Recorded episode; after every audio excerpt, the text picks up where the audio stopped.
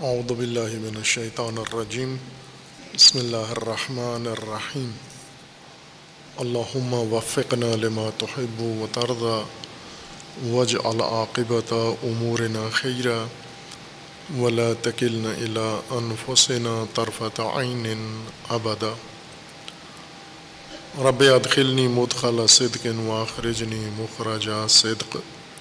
واجعل لی من لدنک سلطانا نصیرا حلول ماہ مبارک رمضان تمام اہل اسلام، امت اسلامیہ کو تبریک و تہنیت عرض ہے۔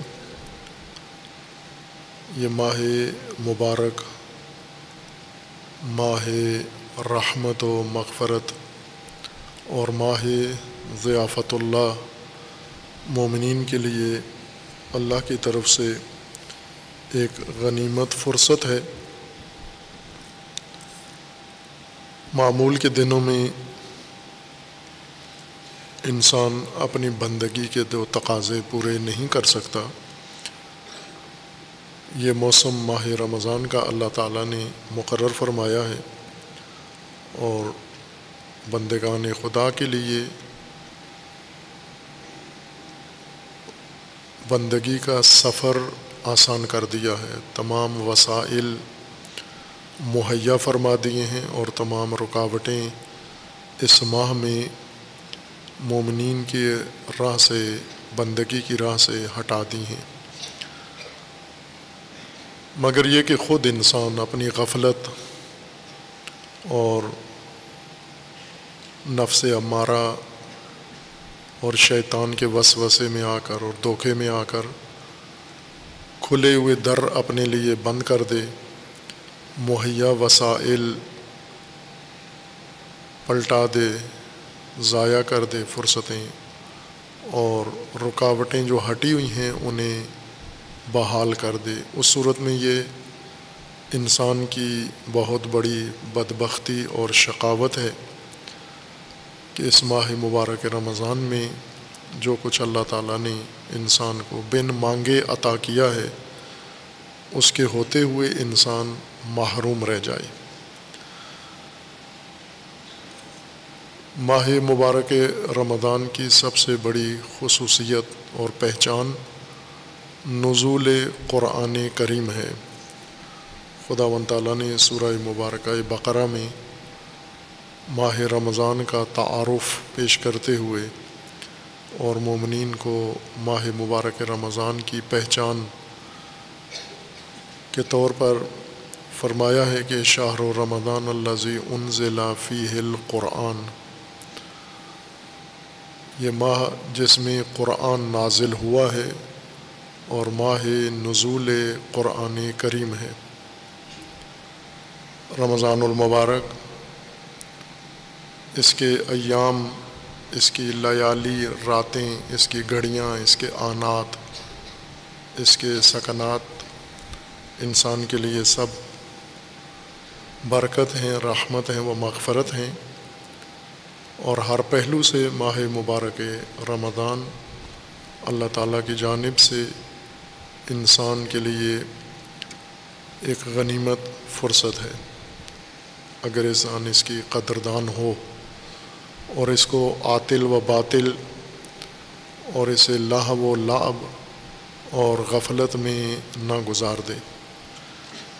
لیکن جو ماہ مبارک رمضان کی اصلی خصوصیت ہے، وہ روزہ نہیں ہے بلکہ نزول قرآن کریم ہے۔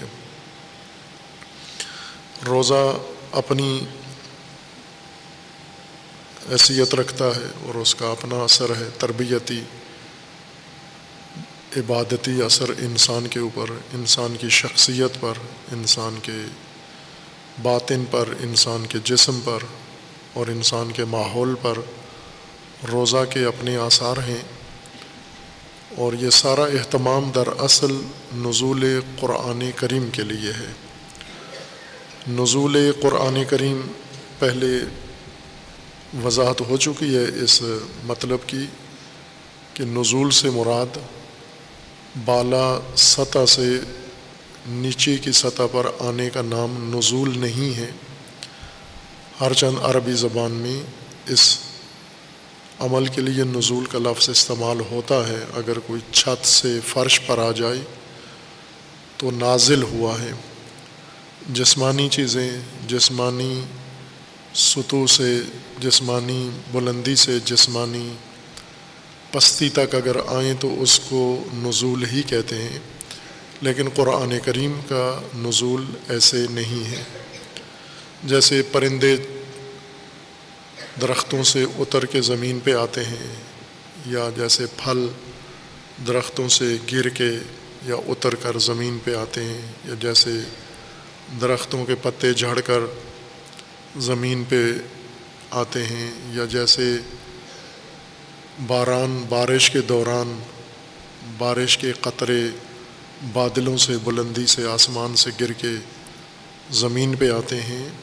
اس طرح کا نزول نہیں ہوا قرآن کریم کا کہ اس تصور کے ساتھ کہ قرآن آسمان میں عرش پر یا لوہے محفوظ پر ہے اور لوہے محفوظ زمین سے اوپر کسی سطح کا نام ہے، مکان کا نام ہے اور وہاں سے قرآن کریم زمین پہ نازل ہوا ہے،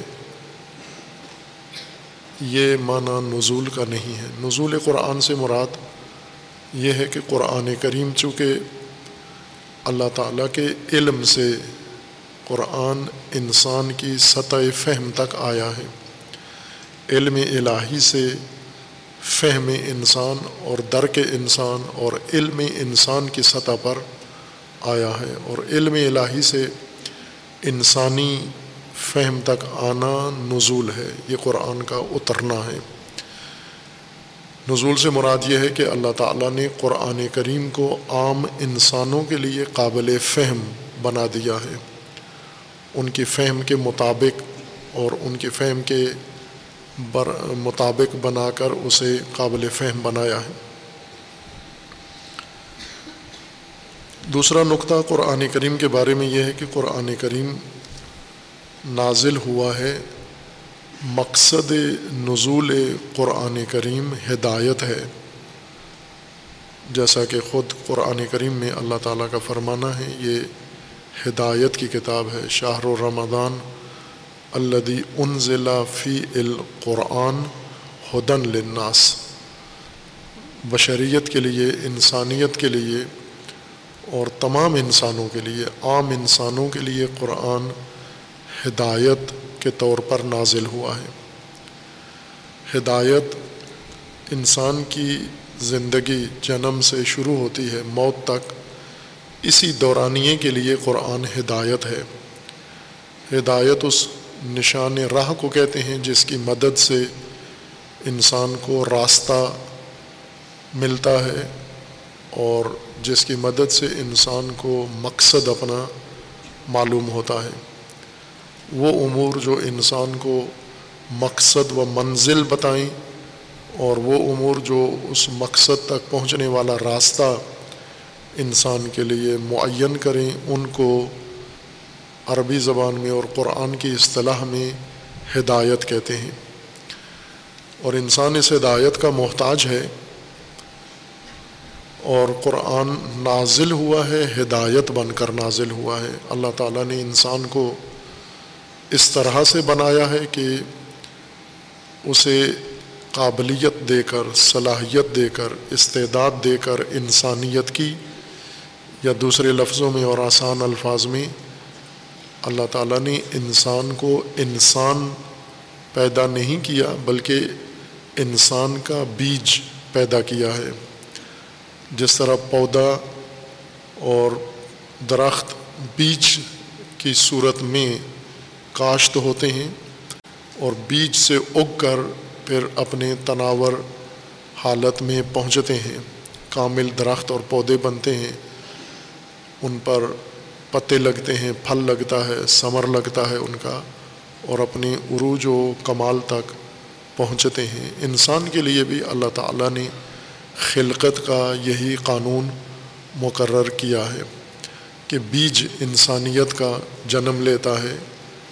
جو بچہ پیدا ہوا ہے، ہم جو والدہ سے، ماں سے پیدا ہوئے ہیں، تو انسان پیدا نہیں ہوئے، انسانیت کا بیج پیدا ہوا ہے۔ اور اس بیج کو خود اب پرورش پانا ہے، پلنا ہے اور بڑھنا ہے اور پرورش کے ذریعے سے اسے انسانیت تک پہنچنا ہے، مقام انسانیت اس نے حاصل کرنا ہے۔ یہی مقصد ہے انسان کی خلقت کا اور اس نقطے تک پہنچنے کے لیے انسان کو ہدایت کی ضرورت ہے۔ چونکہ اس اسنا میں انسان کا یہ بیج ممکن ہے، راستہ بھی اپنا بھول جائے، بھٹک جائے اور مقصد بھی فراموش کر بیٹھے۔ جیسا کہ اکثریت انسانوں کی اس کا شکار ہو جاتی ہے، اسی کو ضلالت و گمراہی کہتے ہیں۔ ہدایت کے مقابلے میں، ہدایت مقصد خلقت اور اس مقصد تک پہنچانے والا راستہ سمجھانے والے امور ہدایت ہیں اور مقصد سے لا علمی، مقصد سے دوری اور مقصد تک پہنچنے والے راستے سے بے خبری اور لا علمی گمراہی و ضلالت کہلاتی ہے۔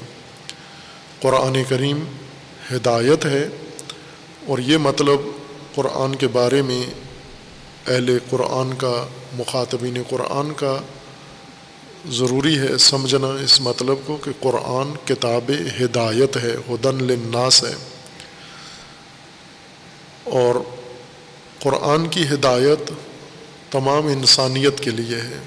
زمانہ نزول قرآن کریم سے لے کر یعنی عصر نبوت سے لے کر قیامت تک جتنی انسانی نسلیں آئیں گی اور آئی ہیں ان سب کے لیے قرآن کریم ہدایت ہے۔ لیکن اس ہدایت کو قرآن سے انسان نے دریافت کرنا ہے۔ نزول سے قرآن آسان بنا دیا گیا ہے۔ قرآن کریم عام ضرورت مند انسان کی ہدایت کے لیے قابل فہم بنایا گیا ہے۔ اور انسان کو اپنی فہم آمادہ کر کے یہ ہدایت قرآن سے حاصل کرنی ہے اور دریافت کرنی ہے۔ ہدایت کے حصول کے لیے قرآن کریم سے اپنی ہدایت لینے کے لیے جو اہتمام انسان کرتا ہے، اسے تفسیر قرآن کہتے ہیں۔ تفسیر کا مطلب اس ہدایت کو واضح کرنا جو قرآن کریم میں اللہ تعالیٰ نے مقرر فرمائی ہے، نازل فرمائی ہے، انسان کی دسترس میں جسے قرار دیا ہے۔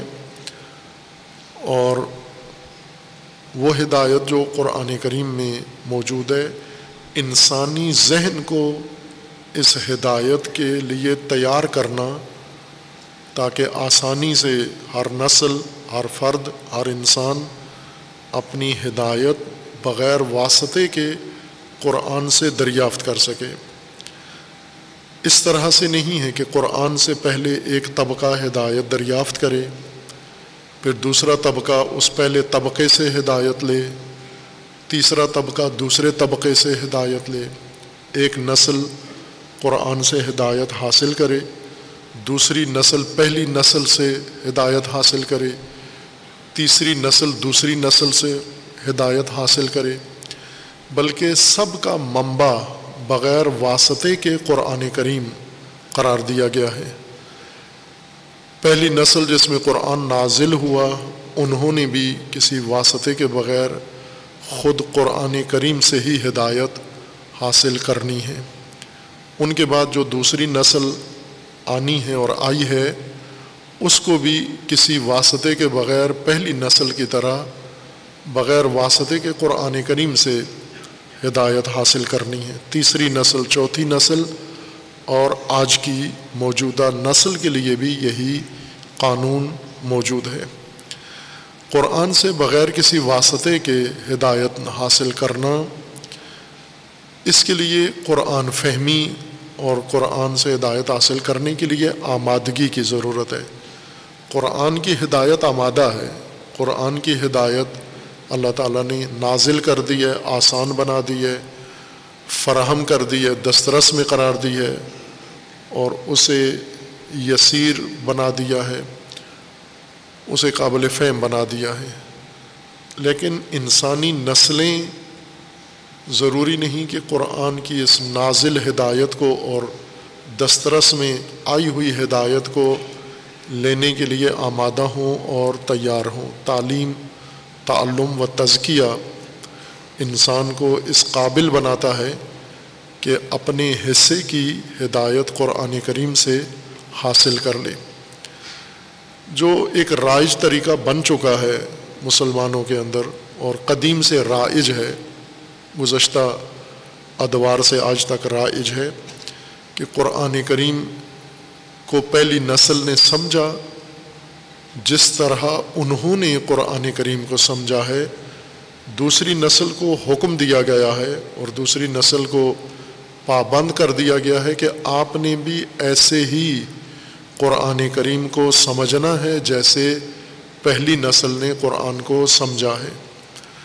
اور بعد میں آنے والی نسلیں بھی ان کو پابند بنایا گیا ہے، ان کو مذہب کے نام پر ایسی تعلیم دی گئی ہے، ان کی ذہنیت ایسے بنائی گئی ہے کہ آپ نے قرآن سے وہی سمجھنا ہے جو گزشتہ قدمہ اور قدیم نسلوں نے سمجھا ہے۔ یہ قرآن سے ہدایت کی محرومیت کا ایک بڑا سبب ہے کہ آپ قرآن سے بالواسطہ ہی کچھ حاصل کریں، بلا واسطہ حاصل نہ کریں۔ اس کے نتیجے میں زیادہ گمراہی قرآن سے دوری اور بے عملی ایجاد ہوئی ہے مسلمانوں کے اندر۔ ہم موجودہ نسل کو ہی مد نظر قرار دیں کہ قرآن کو مانتے ہیں، قرآن کریم پر ایمان ہیں قرآن کے تقدس کے قائل ہیں، قرآن کا نہایت درجہ احترام کرتے ہیں اور قرآن کے بارے میں جو احساسات جذبات رکھتے ہیں، وہ ناقابل توصیف ہیں۔ لیکن درعین حال کہ قرآن کریم کا احترام و ادب حد درجہ ہے، قرآن سے محروم ہیں، مکمل طور پر محروم ہیں۔ اس لیے کہ موجودہ نسل کی زندگی کے کسی حصے میں قرآن موجود نہیں ہے۔ میں مسلمانوں کی بات کر رہا ہوں، غیر مسلم کی بات نہیں کر رہا، جن کا قرآن پر ایمان ہے۔ اعتقاد ہے، ان کی زندگی میں قرآن موجود نہیں ہے۔ ان کے سینے میں محبت قرآن ہے، عقیدت قرآن ہے، احترام ہے، تقدس ہے، لیکن ہدایت قرآن نہیں ہے۔ موجودہ ساری نسل جو زمین پر موجود ہے۔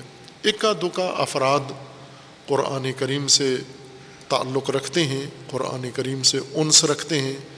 قرآن کریم کی ہدایت سے بہرہ مند ہیں و فیض یاب ہیں، لیکن عمومی طور پر نسل اسلام و نسل مسلمین قرآن سے اجنبی ہیں۔ اس کی کئی وجوہات ہیں۔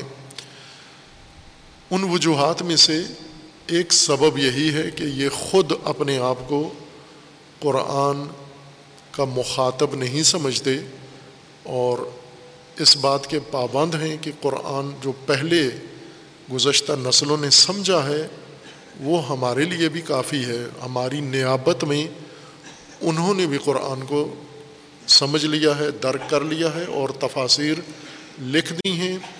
یہ تفاصیر ہم سب کے لیے کافی ہیں جو لکھی ہوئی کتاب خانوں میں یا کتاب فروشیوں میں موجود ہے۔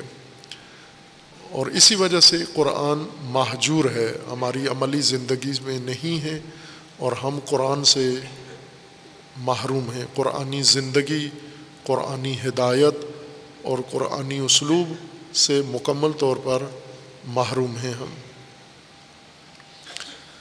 تفسیر قرآن کا یہ مطلب نہیں ہے کہ قرآن مشکل ہے سمجھنا اور قرآن کو آسان بنانا تفسیر قرآن ہے۔ قرآن نہایت آسان کتاب ہے، اس میں گہرائی ضرور ہے۔ آسانی کا مطلب یہ نہیں ہے کہ قرآنی مطالب سطحی ہیں، سرسری ہیں اور ان کے اندر گہرائی نہیں ہے۔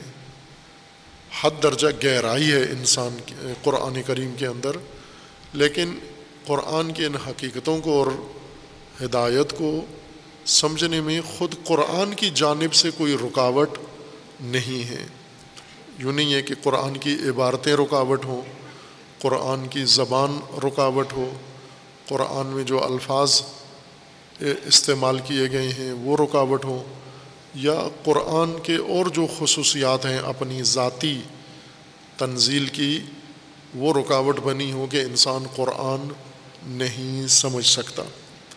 یہ رکاوٹیں انسان کی جانب سے ہیں۔ آسان ترین کتاب اور ہدایت کی کتاب، اس کو سمجھنے کے لیے اور اس کو اپنی زندگی میں ہدایت کے طور پر لاگو کرنے کے لیے رکاوٹیں ہماری جانب سے ہیں۔ تفسیر اور مفسر کا کام یہ ہے کہ قرآن کریم ہر نسل کے لیے، ہر موجود نسل کے لیے، اس کے تقاضوں کے مطابق، اس کے زمانے کے مطابق اس کے حالات کے مطابق اس نسل کو قرآن فہمی کے لیے تیار کرے، انسان کو مدد دے، انسان کے اندر آمادگی پیدا کرے تاکہ اپنے حصے کی ہدایت قرآن کریم سے انسان دریافت کر لے۔ متعدد تفاصیر قرآن کریم کی الحمد للہ موجود ہیں۔ قدیم زمانے سے، زمانۂ نزول سے صحابہ کرام نے قرآن کی تفسیر کی، اہل البیت علیہ السلام نے بھی قرآن کی تفسیر کی۔ اور آج تک کوئی دور ایسا نہیں گزرا ان چودہ سو سال میں جس میں قرآن کی تفسیر کے عمل میں وقفہ آیا ہو۔ کبھی زبانی و شفاہی تفسیر تھی، کبھی تقریری و خطابی تفسیر تھی، کبھی تحریری تفسیر تھی، مکتوب تفسیر ہے۔ اور آج الحمد للہ مکتوب تفاصیر کا ایک بہت بڑا ذخیرہ مسلمین کے پاس، امت اسلامیہ کے پاس موجود ہے۔ مختلف مکاتیب فکر، مختلف مذاہب اور مسالک سے تعلق رکھنے والے جید علماء، متباہر علماء نے اپنے اپنے انداز سے قرآن کریم کی تفسیریں لکھی ہیں، جو بہت غنیمت ہیں، عالمانہ تفسیریں ہیں اور گہری تفسیریں ہیں، مطالب سے، مطالب قرآنی سے مالا مال ہیں۔ مختلف انداز ہیں تفاصیر کے۔ کچھ تفاصیر کا رنگ روائی ہے یعنی تفاصیر تفسیر قرآن کا ایک طریقہ یہ تھا کہ اسے روایات کے مدد سے تفسیر کیا گیا ہے اور تفسیر کو منحصر قرار دیا گیا ہے، فقط روایات اور احادیث کے اندر۔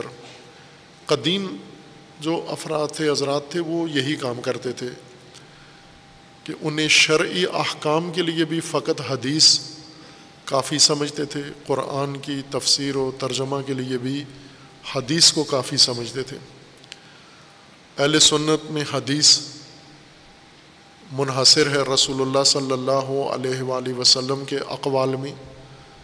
اور تشیع کے نزدیک حدیث کا دائرہ وسیع ہے۔ آئمہ اطہار، آئمہ اہل البیت علیہ السلام کے اقوال بھی حدیث کے زمرے میں آتے ہیں۔ اور معصومین کے اقوال میں تفسیر کو منحصر سمجھا جاتا تھا۔ وہ تفاصیر آج بھی موجود ہیں۔ تفسیر برحان ہے، تفسیر نور الثقلین ہے، تفسیر عیاشی ہے۔ اسی طرح متعدد تفسیر فرات کوفی ہے۔ جو روائی تفاصیر ہیں، جن میں آیت کے ضمن میں آیت سے تعلق رکھنے والی کوئی حدیث ذکر کر دی گئی ہے۔ ایک زمانے تک تفسیر صرف اسی میں منحصر تھی۔ اس کے بعد تفسیر مفسرین میں ایک طبقہ پیدا ہوا جنہوں نے روایت سے ہٹ کر تجزیہ و تحلیل کو بھی اسلوب بنایا۔ روایات کے ساتھ ساتھ دیگر علوم کا بھی سہارا لیا اور تفسیر میں ان کو بروئے کار لائے۔ ان تفاصیر میں اعتقادی تفاصیر موجود ہیں جن کے اوپر غلبہ اعتقادی مسائل کا ہے، علمی مسائل کا ہے، فلسفی رجحان والی تفاصیر ہیں، فقہی رجحان والی تفاصیر ہیں اور ادبی، خصوصاً ادبی اسلوب اور ادبی رنگ والی کثرت سے تفاصیر موجود ہیں شیعہ و سنی اور دیگر انہی مذاہب سے تعلق رکھنے والے سلسلوں کی۔ اور ساری مفید ہیں، ان کے اندر اکثر تفاصیر قابل استفادہ ہیں اور زیر مطالعہ ہیں۔ لیکن ایک تفسیر کا مقام خالی ہے، اس کی جگہ نہیں ہے۔ اور وہ ہے قرآن کریم کی اجتماعی تفسیر۔ قرآن کریم کی سماجی تفسیر۔ قرآن مجید کی معاشرتی تفسیر۔ چونکہ قرآن ہدایت کی کتاب ہے اور ہدایت انسانی زندگی کی ہدایت ہے۔ انسانی زندگی دو پہلو رکھتی ہے۔ ایک انسان کی انفرادی زندگی ہے۔ اور ایک انسان کی اجتماعی زندگی ہے۔ قرآن کریم کی ہدایت کا رخ انسان کی اجتماعی زندگی کی جانب ہے اور انسان کی انفرادی زندگی اجتماعی زندگی کی آغوش میں بنتی ہے اور پلتی ہے۔ فرد معاشرے سے ہٹ کر، کٹ کر اور معاشرے کے مقابلے میں ایک صاحب حیثیت وجود کا نام نہیں ہے، بلکہ فرد معاشرے کے آغوش میں ایک پہلو کا نام ہے، یا معاشرتی زندگی کے ایک پہلو کا نام ہے۔ قرآن نے چونکہ انسانی زندگی کو ہدایت دینی ہے، ہدن لناس ہے، اور ناس کی زندگی کا اصل حصہ اجتماعی زندگی ہے، لہٰذا ہدایت کا رخ بھی قرآن کی اسی زندگی کی جانب ہے۔ لیکن یہ پہلو توجہ کا مرکز نہیں رہا۔ جتنے بھی مفسرین طبقات گزرے ہیں، ان پر مسلقی تفاصیر کا غلبہ ہے۔ خصوصاً متأخر زمانے میں جتنی تفاصیر کی گئی ہیں، گزشتہ پانچ سو سال، آٹھ سو سال میں، ان سب کے اوپر مسلقی رنگ کا غلبہ ہے۔ یعنی ان تفاصیر میں اگر شیعہ مفسر ہے تو اس نے شیعہ مسلق قرآن میں ثابت کیا ہے یا شیعہ مسلک کو محور قرار دیا ہے اور قرآن کو اس کی تائید اور ثبوت کے لیے تفسیر کیا ہے۔ اہل سنت کے مختلف مسالک ہیں، انہوں نے جب قرآن کی تفسیر کی ہے، ان کے علماء نے تو اپنے مسلک کو قرآن سے ثابت کرنے کی کوشش کی ہے۔ مسلکی رائے اور فرقے کی رائے قرآن سے نہیں بنائی، قرآن سے ہٹ کر مسلقی رائے بن گئی ہے۔ حدیث کی روشنی میں علماء و شخصیات کی تعلیمات کے نتیجے میں مسلک وجود میں آیا ہے۔ اور پھر اس مسلک کی تائید کے لیے قرآن کی طرف رجوع کیا گیا ہے۔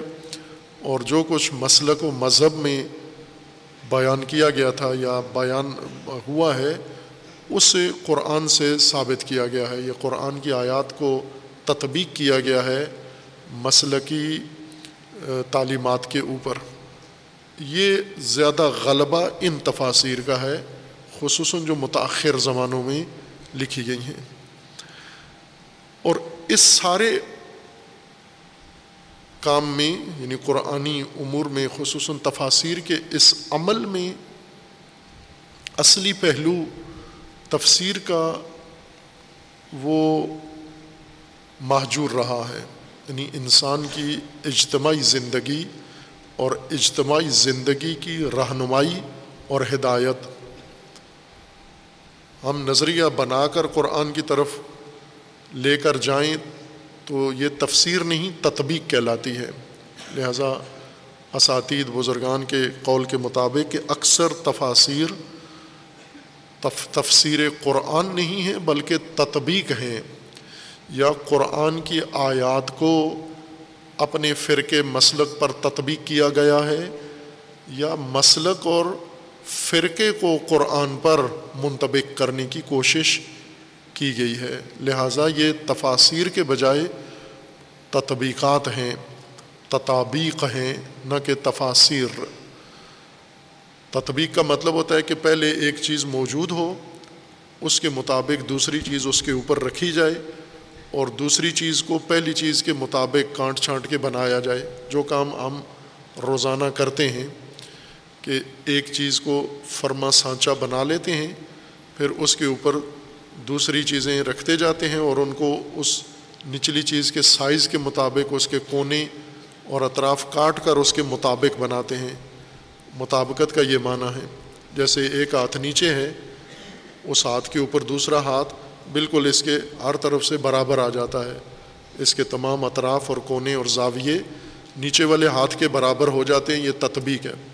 لیکن اگر نیچے والا ہاتھ یوں ہو اور اوپر والا باہر ہو، یہ تطبیق نہیں ہے۔ وہ اس سے کم ہو جائے، نیچے والا ہاتھ کھلا ہے، اوپر چھوٹا ہو، یہ بھی تطبیق نہیں ہے۔ تطبیق یعنی تمام اطراف، تمام جانب ایک شے کے دوسری شے کے مطابق ہو جائیں۔ فرقوں اور مسالک کو قرآن پر تطبیق کرنا اور قرآن کو مسالک پر تطبیق کرنا، یہ تفسیر کے زمرے میں نہیں آتا۔ لیکن آج کل کے ماحول میں تفسیر انہی چیزوں کو کہا جاتا ہے۔ انہی تطابیق کا نام تفاصیر پڑا ہوا ہے اور یہ تفاصیر بھی ان کے اندر قابل استفادہ مطالب موجود ہیں، لیکن مجموعی طور پر تفسیر کا رخ اور تفسیر کی جہت وہ فرقے کے یا مسلک کے تعلیمات کو ثابت کرنا یا قرآن کے مطابق بنانا ہے۔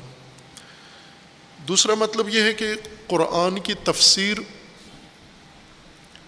ہر نسل کو ضرورت ہے اور ہر فرد کو قرآن سے ایک اپنی فہم کی ضرورت ہے، خود سمجھے قرآن کو۔ سمجھا ہوا قرآن دوسروں سے نہ لے، خالص قرآن لے۔ جس طرح سے قرآن کریم اللہ تعالیٰ کی جانب سے واہی کے ذریعے نازل ہوا ہے رسول اللہ صلی اللہ علیہ وآلہ وسلم کے قلب نورانی پر اگر قرآن میں کسی چیز کی اضافے کی ضرورت ہوتی، فٹ نوٹ قرآن کو چاہیے ہوتے، نامکمل باتیں قرآن کو تکمیل کی ضرورت ہوتی، قرآن کے ناقص جملوں کو کامل جملے میں بنانا ہوتا، اور قرآن کے بلینک جملوں کو، خلا کو بعض چیزوں سے بھرنا ہوتا، تو یہ کام رسول اللہ صلی اللہ علیہ وآلہ وسلم خود کر دیتے۔ رسول اللہ کا کوئی ایک لفظ بھی قرآن میں جو اللہ نے نہیں اتارا وہی سے نہیں اترا، اور حضور کی اپنی جانب سے قرآن میں یہ شامل کیا گیا ہو، ایک لفظ، ایک حرف بھی ایسا نہیں ہے۔ یعنی ایک الف یا ایک با یا ایک جیم جو واہی میں نہیں تھا، اللہ کی طرف سے نہیں نازل ہوا۔ رسول اللہ نے اپنی طرف سے اس مطلب کی تکمیل کے لیے اضافہ کر دیا اس کے اندر کہ اس سے قرآن کی آیت کی زیادہ وضاحت ہوتی ہے یا قرآن کریم کی بات مکمل ہوتی ہے۔ ایسا ایک لفظ بھی، ایک حرف بھی ایسا موجود نہیں ہے۔ اور اس کی اجازت بھی نہیں تھی رسول اللہ صلی اللہ علیہ وآلہ وسلم کو کہ ایک حرف تک اپنی جانب سے کسی بھی مقصد کے لیے قرآن میں اضافہ کر دیں یا قرآن کریم سے ایک لفظ کو کم کر دیں۔ جیسا اللہ کی طرف سے نازل ہوا، ہو بہو، اسی طرح سے رسول اللہ نے امانت داری کے ساتھ وہ امت کو ابلاغ کر دیا، انسانوں کو پہنچا دیا۔ اب تفسیر کے مقام پر بعض تفسیر سے یہ مراد لیتے ہیں کہ قرآن کریم کی کچھ آیات نوزب اللہ ناقص ہیں۔ کچھ قرآن کی باتیں ایسی ہیں جن کو فٹ نوٹ کی ضرورت ہے، حاشیے کی ضرورت ہے۔ حاشیے سے متن کی تکمیل کرنی ہے، حاشیے سے متن کی کمی کو پورا کرنا ہے۔ اور حاشیے سے متن کی وضاحت کرنی ہے ہم نے۔ یہ بھی عمل کثرت سے قرآن کریم کے اندر انجام پایا ہوا ہے اور موجود ہے ہمارے ہاتھوں میں جو تفاصیر کے نام پر مجموعے کتب موجود ہیں، وہ اکثر قرآنی آیات پر حاشیے ہیں۔ حاشیہ کہا جاتا ہے کہ جب ایک شخص ایک عبارت لکھتا ہے، متن لکھتا ہے، اس متن کی وضاحت کے طور پر، اس کی تکمیل کے طور پر اس کی تتمیم و تکمیل کے عنوان سے جو چیز متن کے باہر لکھی جاتی ہے، اس کو حاشیہ کہتے ہیں۔ عموماً درسی کتابوں کے اندر حاشیہ لکھا جاتا ہے۔ ایک مصنف نے، عالم نے متن لکھا ہے، وہ متن دشوار ہے، زیادہ واضح نہیں ہے۔ لہٰذا دوسرے عالم نے اس متن کو آسان بنانے کے لیے حاشیے میں متن کی کمی کو یا متن کے ابہام کو اور متن کے اجمال کو دور کرنے کے لیے حاشیے پر اپنی عبارتوں کے ذریعے اسی مطلب کی وضاحت کی ہے۔ قرآن کریم میں تفسیر کے نام پر حاشیہ نویسی زیادہ ہوئی ہے، جس سے یہ تأثر ملتا ہے کہ گویا قرآن کریم میں مطلب اگر جیسا ہے ویسا ہی پڑھ لیا جائے تو سمجھ میں نہیں آئے گا، اس کو تکمیل کی ضرورت ہے یا تکمی، اتمام کی ضرورت ہے، تتمیم کی ضرورت ہے۔ یہ بھی تفسیر نہیں ہے حاشیے سے قرآن کی نوز باللہ کمی پوری کرنا یا حاشیوں کی مدد سے قرآن کے مقاصد کو تکمیل کرنا یا ابہام ان کا دور کرنا، چونکہ قرآن میں، قرآن کتاب مبین ہے۔ مبین کے اندر ابہام نہیں ہوتا۔ مبین اور ابہام مبہم دونوں متضاد حالتیں ہیں۔ مبین مبہم نہیں ہوتا، مجمل نہیں ہوتا، اور کوئی مجمل اور مبہم وہ مبین نہیں ہوتا۔ اگر قرآن مبین ہے اور زبان اس کی مبین ہے، عربی، پھر اس میں ابہام و اجمال نہیں ہے جس کو برطرف کرنے کی کوشش تفسیر میں یا حاشیے میں کی جائے۔ ایک اور نقطہ یہ ہے کہ تفسیر قرآن کے متعلق کہ تفسیر قرآن میں جو آخری تفسیر اور انکشافات تھے وہ ہو چکے ہیں۔ اتنی کثرت سے تفاصیر لکھی گئی ہیں کہ اب قرآن میں مزید کوئی ایسی بات نہیں رہ گئی ہے جو نیا مفسر یا نیا انسان آ کر قرآن میں پیش کرے۔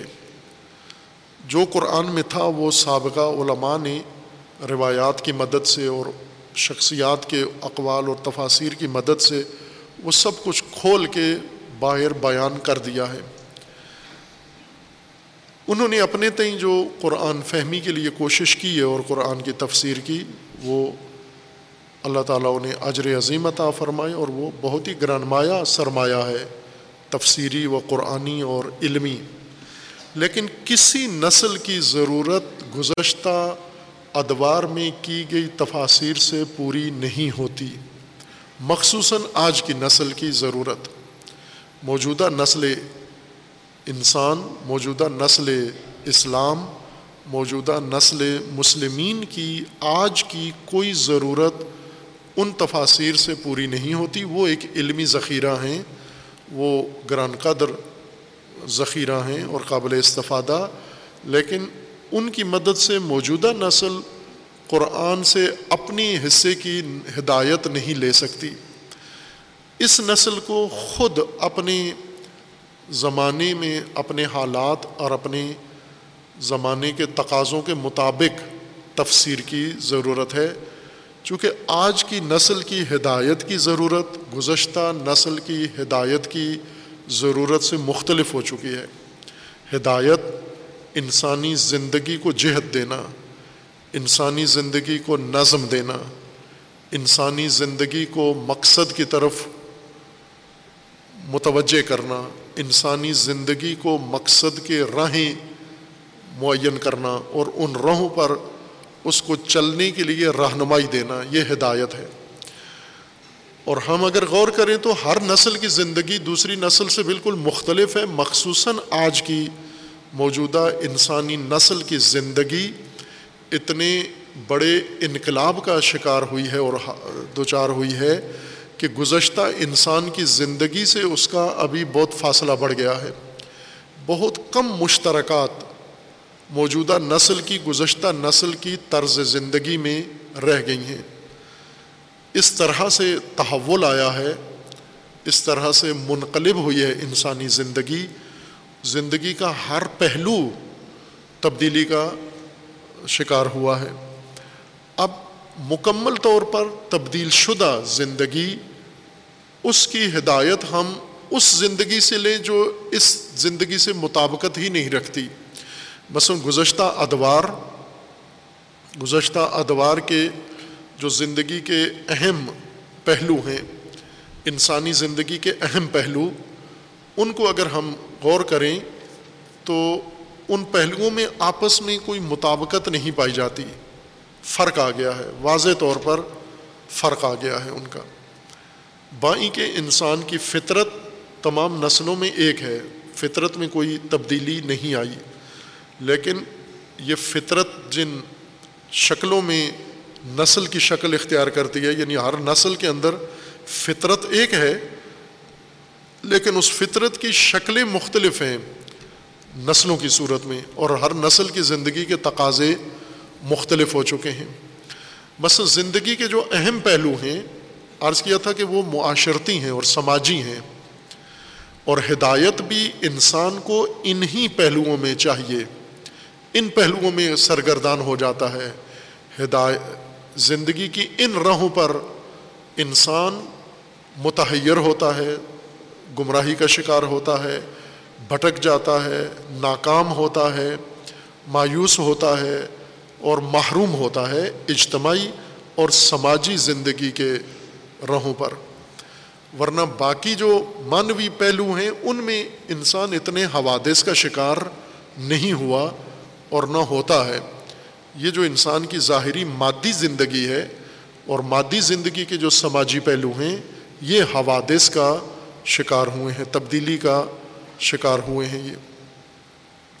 ان ساری تبدیلیوں کو نظر انداز کر کے یعنی مکمل طور پر ایک انسان، گزشتہ انسان سے مختلف ہو چکا ہے، اور ہم اس مختلف انسان کو بیٹھ کر گزشتہ انسانوں کی زندگی پڑھائیں۔ مثلا مثال میں دیتا ہوں، جیسا کہ ابھی انسان کی تاریخ میں ہے کہ ایک تاریخ تو ہے جو ایک توہم پر مرتب کی گئی ہے۔ انسان کی خلقت کی تاریخ اور انسان کے ان تحولات اور تغیرات کی تاریخ، جو عموماً ڈارون تھیوری ڈارون نظریے کا کا نام اس کو دیا جاتا ہے کہ انسان کا آغاز انسان کی خلقت کا انسانیت سے نہیں ہوا، بلکہ حیوانیت ترقی کرتی ہوئی، تبدیل ہوتی ہوئی جغرافیائی اثرات کے نتیجے میں پھر انسانی قالب بنا۔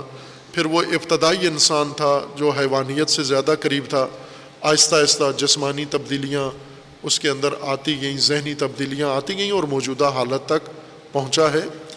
جس کا عام ایک تعارف یہ کروایا جاتا ہے کہ انسان بندر کی نسل سے ہے یا بندر کی ترقی یافتہ شکل ہے۔ بندر دیگر حیوانی شکلوں کی ترقی یافتہ شکل ہے اور انسان اور باقی حیوانیت کے درمیان جو پل بنا ہے برج وہ بندر ہے، چونکہ انسان سے مشابہت زیادہ رکھتا ہے۔ یہ ایک توہم پر موقوف ہے، کوئی علمی نظریہ نہیں ہے، نہ سائنس کا نظریہ ہے۔ یہ جس طرح خرافات مذہب میں آ جاتی ہیں اور مذہب بن جاتی ہیں، رسومات و بدعات، خرافات، اسی طرح سائنس میں بھی خرافات سائنس بن جاتی ہیں۔ اور جاہل معاشرے میں، جیسے پاکستان میں، تمام خرافات دین سمجھی جاتی ہیں اور تمام اوہام سائنس کہلائے جاتے ہیں۔ یکساں طور پر پاکستان کے اندر یہ گمراہی پائی جاتی ہے بے شعوری کی وجہ سے، لا علمی کی وجہ سے، کہ اگر ڈارون نے کوئی توہم پیش کیا ہے تو وہ سائنس کہلا دیا ہے۔ اگر کسی مولوی نے کوئی توہم پیش کیا ہے تو وہ مذہب قرار دیا گیا ہے۔ دونوں غلط ہیں۔ نہ یہ خرافات و تخیلات مذہب ہیں، مذہب اور دین کی بنیاد قرآن ہے واہی ہے۔ اور سائنس کی بنیاد تجربہ ہے اور مشاہدہ ہے اور اوہام و تخیلات دونوں کے اندر گھس آتے ہیں۔ سائنس کو بھی اپنی کو پاک رکھیں منظہ رکھیں خرافات سے اور مذہب اور دین کو بھی خرافات سے پاک رکھیں۔ عقل، اللہ تعالیٰ نے کسوٹی دی ہے دونوں کو پرکھنے کے لیے۔ انسان کی تاریخ میں یہ ہے کہ انسان کو اللہ تعالیٰ نے جب پیدا کیا، حضرت آدم کی خلقت ہوئی، پھر آدم علیہ السلام کو زمین پہ اتارا گیا۔ تو ابتدائی زندگی حضرت آدم کی اس کو کہا جاتا ہے کہ عصر حجر، عصر غار۔ متمدن زندگی نہیں تھی۔ حضرت آدم اور ان کے بعد کی چند نسلیں یہ غاروں میں ہی رہتے تھے۔ گھر نہیں بناتے تھے۔ ان کے پاس ساز و سامان نہیں تھا، کھیتی باڑی نہیں تھی۔ زمین پہ طبی طور پر اگی ہوئی چیزیں ان کی خوراک تھی۔ کوئی صنعت نہیں تھی۔ اور جو انسان بعد میں آہستہ آہستہ انسان نے انکشافات کیے اور انسان کی زندگی میں وسائل آہستہ آہستہ بنتے گئے اور ان وسائل نے انسانی زندگی کو تبدیل کر دیا۔ ابتدائی انسان کی زندگی میں یہ چیزیں نہیں تھیں۔ اب آج کے انسان کو اگر وہ عصر غار کے انسان کی زندگی کے لیے جو رہنمائی تھی، وہ آج کے اس متمدن معاشرے کو بتائی جائے۔ اس ترقی یافتہ معاشرے کو بتائی جائے تو اتنی اجنبیت ہے، اتنا فاصلہ ہے یعنی اس انسان کو غار والی زندگی اور غار والے زمانے کی زندگی کی رہنمائی، یہ خود ایک اس نسل کے لیے گمراہی کا سبب ہے۔ یہ ہدایت نہیں بلکہ گمراہی ہے۔ موجودہ نسل کو گمراہ کرنا ہے یہ۔ ہدایت کا مطلب یہ ہے کہ ہر نسل انسانی اپنے عہد میں جہاں بھی پہنچی ہے اور جیسا اس کا اسلوب زندگی بنا ہے، جو اس کا زندگی کا معیار بنا ہے جہاں پر بھی تھی، اسی کے مطابق اس کو ہدایت چاہیے۔ ہدایت کا یہ مطلب نہیں کہ اس کو اس زندگی سے نکال کر، اس سماجی حالت سے نکال کر گزشتہ ماضی کے پسماندہ دور میں لے جا کر اسے ہدایت کا نام دے دیں۔ یعنی آج کے انسان کو شہروں سے نکالیں، صنعت سے نکالیں اور اس الیکٹرانک ڈیجیٹل دنیا سے نکال کے دوبارہ اسی غار کے زمانے میں لے جائیں کہیں یہ ہدایت یافتہ انسان ہے۔ یہ تباہ انسان ہے، یہ گمراہ انسان ہے، یہ نابود انسان ہے۔ چونکہ اس کی زندگی کو آپ نے نابود کر دیا ہے۔ یہ زندگی جہاں پہنچی ہے، آج کے انسان کی زندگی۔ اور آج کا معاشرہ اور آج کے معاشرتی تقاضے، اس کو آج اسی کے لیے ہدایت چاہیے۔ اسی طرز زندگی کے اندر اس کو واہی کی اور قرآن کی ہدایت کی ضرورت ہے۔ ایک تو تفاصیر جو گزشتہ ہمارے پاس موجود ہیں، علمی خزانے، تفسیری و قرآنی خزانے اور ان کے مصنفین کو اللہ تعالیٰ جزائے عظیم عطا فرمائے خدا و تعالیٰ اور انہیں قرآن کے ساتھ معشور فرمائے، اللہ تعالیٰ، ان سب کی خدمات گران قدر ہیں۔ لیکن ان ساری تفاصیر میں اگر انسان غور کرے، جھانکے جتنی بھی موجود ہیں، ان میں آپ کو موجودہ نسل کی معاشرتی، سماجی، اجتماعی زندگی کی رہنمائی نہیں ملے گی۔ علمی فراوان خزانے ملیں گے آپ کو، بھری ہوئی ہیں تفاصیر علوم کے خزانوں سے۔ لیکن موجودہ نسل کی کوئی مشکل حل نہیں ہوتی ان سے۔ معلومات بڑھ جاتی ہیں انسان کی، چونکہ کچھ تفاصیر معلومات دیتی ہیں۔ یا تفسیر قرآن کے طور پر بعض لوگ معلومات بڑھا دیتے ہیں۔ جیسے اس آیت کے اندر اتنے لفظ استعمال ہوئے ہیں، اتنے حرف استعمال ہوئے ہیں، اتنے نقطے استعمال ہوئے ہیں۔ یہ آیت اس کے متعلق اور بہت سارے حوالوں سے اعداد و شمار ذکر کر دیے جاتے ہیں۔ یہ معلومات ہیں، یہ ہدایت نہیں ہے۔ تفاصیر کے اندر معلومات کا عظیم ذخیرہ موجود ہے۔ مختلف قسم کی معلومات ہیں۔ ہدایت سے مراد یہ ہے کہ آج کی نسل، موجودہ نسل، جس معاشرتی نظام میں ہے، اس کے اندر اس کو رہنمائی کی ضرورت ہے کہ آج کی نسل کو قرآن سے اپنی ہدایت نظر آئے، محسوس کرے، لمس کرے کہ یہ میرے زمانے کے لیے میری کتاب اور میرے قرآن کی ہدایت ہے میرے لیے۔ یہ کام مفسر کی ذمہ داری ہے۔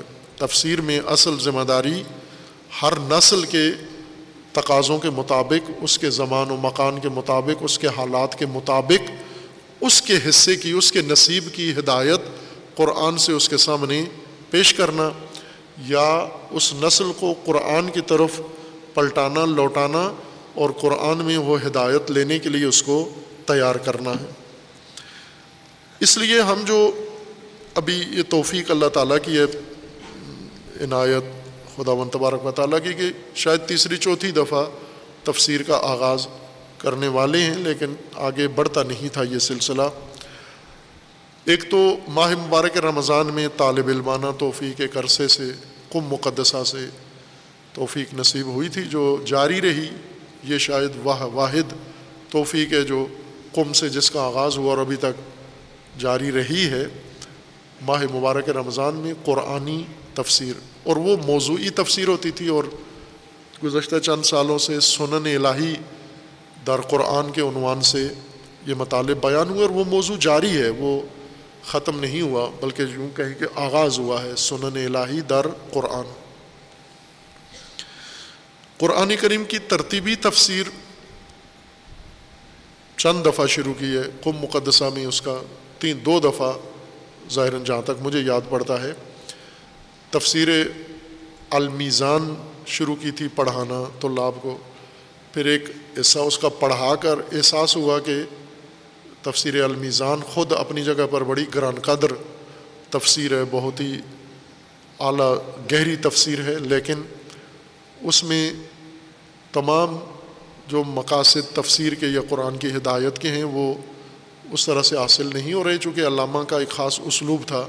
کسی وقت انشاءاللہ اس کی وضاحت کریں گے۔ ہر مفسر نے قرآن کی تفسیر کا کیا اسلوب اختیار کیا ہے۔ کئی آیات علامہ نے تفسیر کی نہیں ہے ان کو کہہ دیا یہ واضح ہیں، یہ روشن ہیں اور ان کے متعلق نہیں فرمایا۔ اس لیے پھر المیزان کو مطالعہ کے لیے رکھ لیا، لیکن تفسیر آزاد تفسیر کا دورہ شروع کیا اور وہ اللہ کی توفیق تھی۔ کافی مفصل تفسیر تھی اور سورہ بقرہ کی ظاہر ایک سو کے لگ بھگ آیات یا کم ان کی تفسیر ہوئی تھی، جو مجموعہ موجود ہے۔ آج تو لاب استفادہ کر رہے ہیں، جن سے معلوم نہیں کر رہے ہیں یا نہیں کر رہے ہیں۔ یہ وہ دورہ یہ تفسیر تھا۔ دوسرا، پھر اس کے بعد یہاں پر کوشش کی گزشتہ سال یا دو سال پہلے کہ پھر اس منقطع سلسلے کو شروع کریں اور شروع کر کے پھر متوقف ہو گیا بعض دیگر مصروفیات کی وجہ سے۔ اور اب یوں سمجھے کہ چوتھی دفعہ اس ماہ مبارک میں اللہ تعالیٰ سے دعا گوں ہیں کہ ماہ نزول قرآن، ماہ فہم قرآن ہے اور خدا ون تبارک و تعالیٰ اپنا لطف خاص، عنایت خاص شامل حال فرمائے اور ہم تفسیر کا آغاز کرتے ہیں جو ماہ رمضان کے بعد بھی جاری رہے گا انشاءاللہ۔ اس نیت سے رمضان میں شروع کر رہے ہیں کہ برکت والا مہینہ ہے۔ شاید پہلے دورے رمضان میں شروع نہیں کیے تھے، اس لیے وہ رک جاتے تھے۔ امید ہے کہ انشاءاللہ اس ماہ برکت میں شروع ہونے والا یہ دورہ اللہ تعالیٰ توفیق دے۔ اور اتنی توفیق ہو کہ ایک دورہ قرآن کریم تفسیر کا اس نہج اور منہج کے مطابق کہ اجتماعی تفسیر قرآن، سماجی زندگی کی تفسیر قرآن اور اجتماعی زندگی کی ہدایت قرآن سے ہم آج کی نسل کے لیے لیں۔ یہ جو متحیر نسل ہے، جو دین ہوتے ہوئے دین سے محروم ہے، دین ہوتے ہوئے دین اس کے لیے قابل عمل نہیں ہے، دیندار ہوتے ہوئے دینی زندگی کی طرف رجحان رکھتے ہوئے دین پر عمل نہیں کر سکتے، ان کی اس مشکل کا حل قرآن سے لیتے ہیں، چونکہ قرآن ہی حل ہے اس مشکل کے لیے۔ اور وہ سنن الہی کی بات انشاءاللہ جاری رہے گی۔ اللہ تعالیٰ نے اگر توفیق عنایت فرمائی۔ اس تفسیر میں ہم مختلف حاشیوں میں نہیں جاتے، چونکہ تفاصیر کے اندر علماء نے بہت خوبصورت طریقے سے مقدمات تفسیر بیان کیے ہیں، تفسیر کے معنی بیان کیے ہیں، تفسیر کی اقسام بیان کی ہیں، تفسیر کے اسلوب بیان کیے ہیں، تفسیر کی تاریخ علماء نے بیان کی ہے۔ یہ جو انجام شدہ کام ہے، اسے تکرار نہیں کرتے ہم۔ ایک تو وہ علماء کا کام ہے اور ہم ایک طالب علمانہ عمل انشاءاللہ کریں گے۔ طالب علمانہ فہم قرآن کا آغاز کرتے ہیں۔ علماء کا مقام اپنی جگہ محفوظ ہے۔ دوسرا یہ ہے کہ جو کچھ ہو چکا ہے تفاصیر میں احسن طریقے سے اور عالمانہ طریقے سے اور بہت ہی اعلیٰ درجے پر وہ کام تکرار نہیں کریں گے، اس میں حوالہ انہیں تفاصیر کا ہی دیں گے کہ ان کی طرف رجوع کیا جائے۔ وہ کام جو نہیں ہوا، جس کی کمی موجود ہے، اس کی کوشش کرتے ہیں۔ اگر اللہ تعالیٰ نے عنایت کی، لطف کیا کہ موجودہ انسان کو، مسلمان کو اپنے زمانے کی ہدایت قرآن میں نظر آنا شروع ہو جائے۔ جیسے بعض یاد ہوگا آپ کو، اسی سنن الہی کے ضمن میں باس کی تھی، نفاق اور منافق۔ قرآن کریم میں انسان کی ایک زندگی کا ایک پہلو، ایک حالت ذکر کی ہے۔ نفاق کہ انسان نفاق کا شکار ہو جاتا ہے، منافق ہو جاتا ہے انسان۔ عموماً قرآن کے اس قسم کے مطالب میں جب ہم پڑھتے ہیں، تو فوراً چودہ سو سال پہلے لوٹ جاتے ہیں عصر رسول اللہ کے مشرقین زمانے کے۔ عصر رسول اللہ میں مشرق کون تھے؟ عصر رسول اللہ میں منافق کون تھے؟ عصر رسول اللہ میں مومن کون تھے؟ عصر رسول اللہ میں مجاہد کون تھے؟ عصر رسول اللہ میں باغی کون تھے؟ عصر رسول اللہ میں گمراہ کون تھے؟ عصر رسول اللہ میں دوست کون تھے؟ دشمن کون تھے؟ عموماً آج بھی قرآن پڑھیں تو ذہن ادھر لوٹ کے چلا جاتا ہے کہ منافقوں سے مراد وہ منافق مشرقوں سے مراد وہ مشرق اگر اس طرح قرآن پڑھتے ہوئے ہمارے ذہن میں کچھ بات آ بھی جائے تو یہ ہدایت نہیں ہے۔ یہ معلومات ہیں آپ کے ذہن میں آئی ہیں گزشتہ زمانے کی۔ ہدایت قرآن کی یہ ہے کہ اگر آپ شرک کا باب قرآن میں پڑھیں تو اپنے زمانے میں، آج کے زمانے میں، آپ کے ماحول میں موجود شرک آپ کو نظر آنا شروع ہو جائے کہ یہ شرک ہے۔ قرآن اس شرک کی نشاندہی کر رہا ہے۔ یہ ہدایت ہوگی ہماری۔ ورنہ ہمیں آج کا شرک سمجھ میں نہ آئے، آج کا شرک ہمیں ایمان نظر آئے، یا آج کے شرک کی طرف ہمیں توجہ ہی نہ ہو کہ یہ شرک ہے یا کیا ہے۔ اور ہم عصر رسول اللہ کے زمانے کے مشرقین کو ان کا پورے شناختی شجرا ہم جانتے ہوں تو ہم گمراہ لوگ ہیں، ہم ہدایت یافتہ لوگ نہیں ہیں۔ چونکہ اپنے زمانے کا شرک اور آج کے زمانے کا مشرق ہمیں معلوم نہیں ہو سکا قرآن کے آئینے میں۔ آج کے زمانے کا منافق اور آج کے زمانے کا نفاق کیا ہے، یہ ہمیں معلوم نہیں ہو سکا۔ تو ہم ہدایت یافتہ لوگ نہیں ہیں، ہم گمراہ لوگوں میں سے ہیں۔ اسی طرح آج کے زمانے میں مجاہد اور آج کے زمانے میں باغی کون ہے، قائد کون ہے، یہ ہمیں اگر نہیں کشف ہوا تو ہم گمراہ لوگوں میں سے ہیں۔ گمراہ نسل ہوں گے، ہدایت یافتہ نسل نہیں ہے۔ ہدایت یافتہ اس وقت ہیں کہ قرآن پڑھ کر اپنا زمانہ واضح ہو جائے کہ اس وقت ہم جس فضا میں ہیں، یہ کیا ہے؟ قرآن اس کی کیا رہنمائی ہمیں کرتا ہے اور اس فضا میں ہم کیسے زندگی بسر کریں؟ لہٰذا ہمیں اپنی آج کے نسل کے جو زندگی کے اہم میادین ہیں، اہم پہلو ہیں۔ ان پہلوؤں میں قرآن سے رہنمائی حاصل کرنی ہے۔ اور قرآن کی آیت اس وقت ہمیں سمجھ میں آئے گی جیسے بسم اللہ الرحمن الرحیم، قرآن کریم کی پہلی آیت ہے۔ سورہ فاتحہ پہلا سورہ ہے اور اس کی پہلی آیت بسم اللہ الرحمن الرحیم ہے۔ بسم اللہ الرحمن الرحیم سے ہم سارے نحوی مطالب سمجھ جائیں، سارے صرفی کام سمجھ جائیں اور اس کے بصریوں کے قول، کوفیوں کے قول، حجازیوں کے اقوال اور اس کے مختلف قراتیں اور اس کے نزول اور اس کے معلومات ساری بسم اللہ کی اگر ہمیں حاصل ہو جائیں، لیکن آج بسم اللہ کا عملی ہمیں شکل معلوم نہ ہو، بسم اللہ آج کیا معنی، اس نسل کے لیے کیا معنی رکھتی ہے؟ بسم اللہ میں ہمارے لیے کیا ہدایت موجود ہے؟ آج کی موجودہ نسل اور اس نسل کے ایک جز یعنی فرد، ان دونوں کے لیے بسم اللہ کیا پیغام رکھتی ہے؟ اور اس کو بسم اللہ کو کیسے اجرا کرنا ہے؟ بسم اللہ پر کیسے عمل پیرا ہونا ہے؟ یا بسم اللہ اس کو کیا رہنمائی کر رہی ہے یہ آیا کریمہ؟ آج کے موجودہ انسان کو سمجھ میں آئی کہ بسم اللہ یہ میری لیے راہیں کھول رہا ہے، یہ مطلب یہ آیت کریمہ اس سے مجھے یہ رہنمائی مل رہی ہے۔ جب تک ہم تصدیق نہ کر لیں اس بات کی، ہر آیت میں جا کر، اس وقت تک ہم نہیں کہہ سکتے کہ ہم قرآن سے متصل ہو گئے ہیں۔ ہم کسی تفسیر کے مطالعہ میں مس، عموماً پوچھتے بھی ہیں قرآن کے لیے کون سی تفسیر پڑھیں۔ پڑھتے بھی ہیں۔ مجھے یاد ہے ایک سرکاری آفیسر ریٹائرڈ ہوئے۔ ہمارے آفیسر پڑھے لکھے لوگ ہوتے ہیں، تعلیم یافتہ ہوتے ہیں۔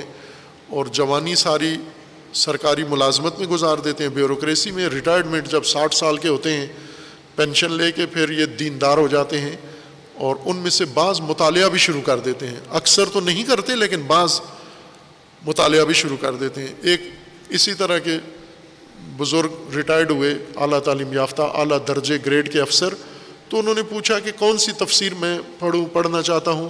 تو میں نے کہا کہ آپ تفسیر نمونہ پڑھیں، جو آسان تفسیر ہے اردو میں، انہوں نے پڑھنا شروع کر دی اور بڑی محنت کے ساتھ پڑھا اس کو۔ اور حیرت، میں جو بھی حیرت ہوئی کہ اتنی دقت کے ساتھ انہوں نے یہ تفسیر پڑھی ہے۔ اور تفسیر پڑھ کر اس کے پورے نوٹس تیار کیے انہوں نے۔ اور پھر ان نوٹس سے انہوں نے خود ایک کتاب لکھ دی تفسیر کی۔ اور وہ کتاب مجھے دی کہ یہ آپ لے جائیں، میرے پاس ہوگی ابھی اس کا مسودہ۔ اور یہ لے جائیں اور دیکھیں کہ اس میں میں صحیح سمجھا ہوں یا نہیں سمجھا ہوں۔ اور بہت حیرات ناک بات تھی، میں نے وہ کچھ حصہ اس کا پڑھا تو بہت دقیق فہم تھی۔ ان کی تفسیر نمونہ پڑھ کر جو انہیں قرآن سمجھ میں آیا، تفسیر نمونہ کی مدد سے وہ حیرت ناک فہم تھی ان کی جو انہوں نے سمجھا۔ اور اس بات پر وہ قابل تحسین تھے کہ اتنا مفصل دورہ پڑھا انہوں نے۔ تفسیر نمونہ کی کتنی؟ چوبیس، پچیس جلدیں ہیں، کتنی ہیں؟ ترجمہ شدہ الحمد للہ آپ کو پتہ نہیں ہے۔ مفصل دورہ یہ تفسیر ہے۔